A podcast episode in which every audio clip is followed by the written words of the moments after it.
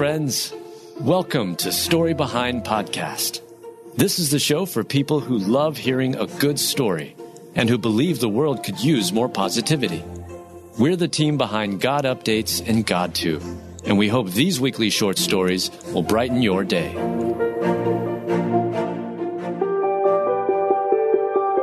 Family is calling John Cena the kindest man after he buys groceries for a widowed veteran. Written by Alyssa Forsberg, read by Adam State. One family is calling John Cena the kindest man after he paid for their father's grocery bill. The two even got a selfie together, which was shared online after the encounter. Charles Bud Phillips, a retired Vietnam veteran, was shopping in his grocery store in Florida when he was surprised by John Cena in the checkout line. My dad was behind him in the checkout line, says Stephanie Phillips, Charles's daughter. They were chatting, and John thanked my dad for his service after seeing his Seabees hat. John secretly paid for all of his groceries, she shared. My dad didn't even know until he was being checked out, and the cashier said, John paid for your groceries. The bill was around $100. What a sweet gesture, and Stephanie went on to explain just how much it meant to her father. My dad is a retired Vietnam veteran and a widow. We lost my mom five years ago unexpectedly after they were married almost 50 years. So, as you can imagine, not too much these days make him smile as big as he did in that picture she shared. That's what's so special about this moment. A simple act of kindness brightened his day, along with his family, seeing that smile on his face. Stephanie continued by saying that John Cena happens to be a regular guy at the grocery store and is always the kindest man to everyone. After the selfie of Charles and John was shared online and posted on the site Reddit, users started to reach out to the family saying that they had fathers or grandfathers that had served in the same unit as Charles. Because of this, many of the former comrades had now reconnected and exchanged photos. What an incredible story, and how wonderful it is to see people trying to bring joy and encouragement to those around them.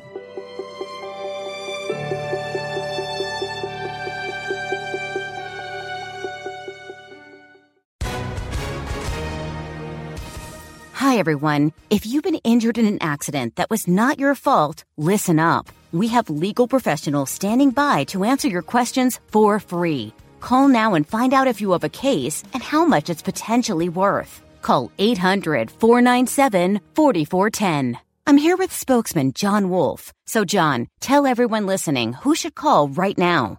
Well, Maria, first off, thank you for having me here. It's always nice to answer the listeners' questions.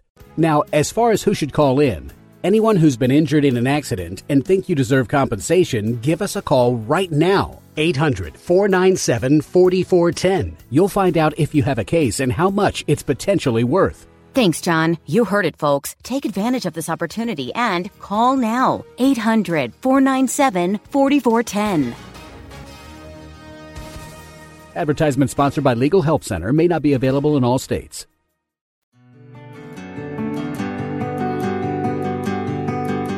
Adult conjoined twins bravely share what life is like and what they want people to know. Written by Mel Johnson, read by Adam State. Adult conjoined twins, Lupita and Carmen Andrade, are bravely speaking out about what their lives are like. And here's what the 22 year olds want people to realize.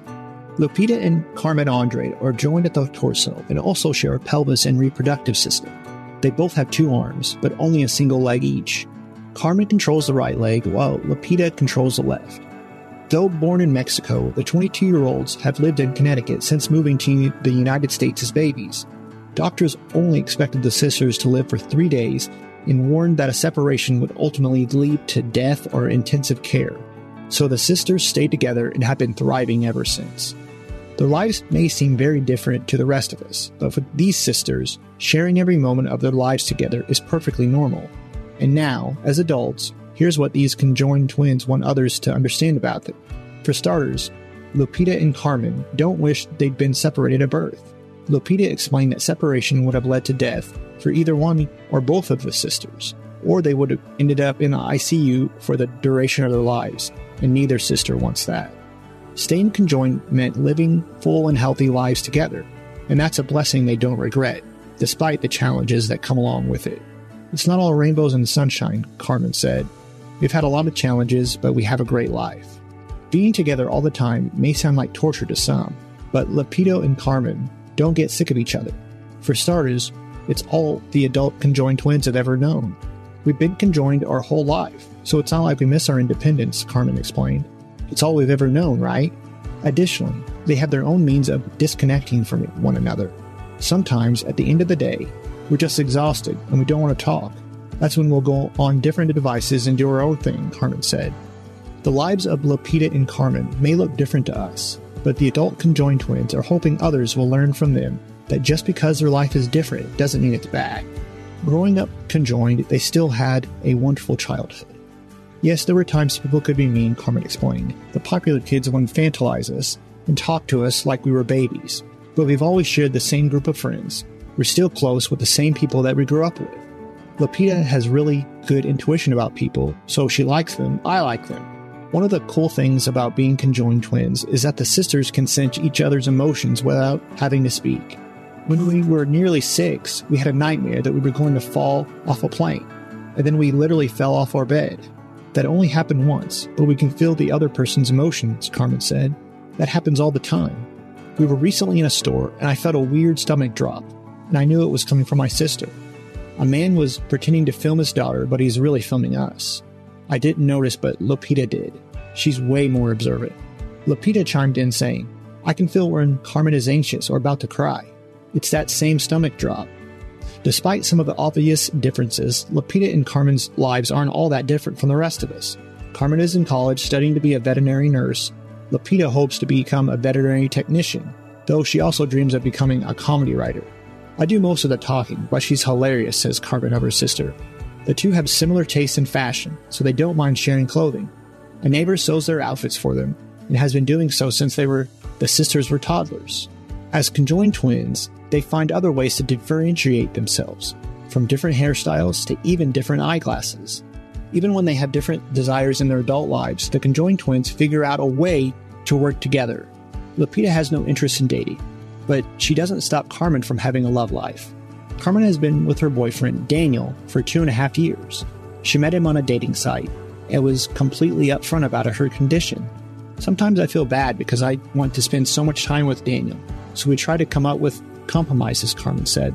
Like, Lupita will choose where we go out to dinner or what activity we're going to do. Lupita and Carmen share snippets of their life on social media.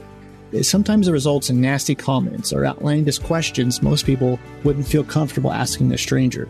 We get a lot of questions about sex and how we go to the bathroom and stuff like that, Carmen said.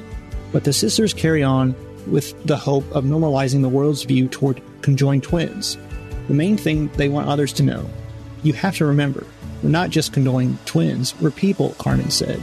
And that's a good reminder for all of us. We may see someone as different, but God loves all of his children the same. What a blessing these ladies are. Their story is inspiring and encouraging others for sure.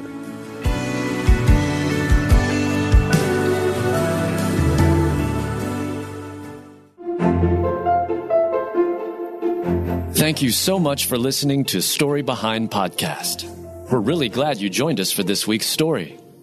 To see photos and videos that may have been referenced in this episode, check out the links in the show notes. And if you enjoyed what you heard today, subscribe to our podcast and please tell a friend about us. We'd also love it if you'd rate us and leave us a review.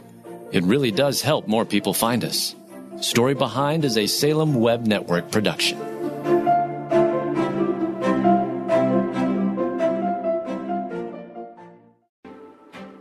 Hello, I'm Adam Comer. And I'm Ryan Chittister. And we are the host of Life After Addiction podcast. What we believe is that addiction is not a surprise to God. That's right. We discuss addiction from a biblical worldview and how true freedom comes through a personal relationship with Jesus Christ. Absolute freedom from addiction. The secular worldview of once an addict, always an addict is just not true. If you or someone you loved struggles with addiction, subscribe to Life After Addiction at lifeaudio.com.